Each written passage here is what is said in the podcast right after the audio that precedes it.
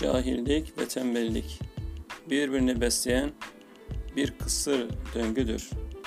Her cahil tembel olur, her tembel de cahil olur. Bu cahillik tembellik kısır döngüsü sürer gider.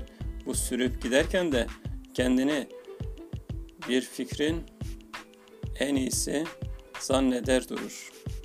Böylece her konuda, her yerde, her şeyde fikri olur.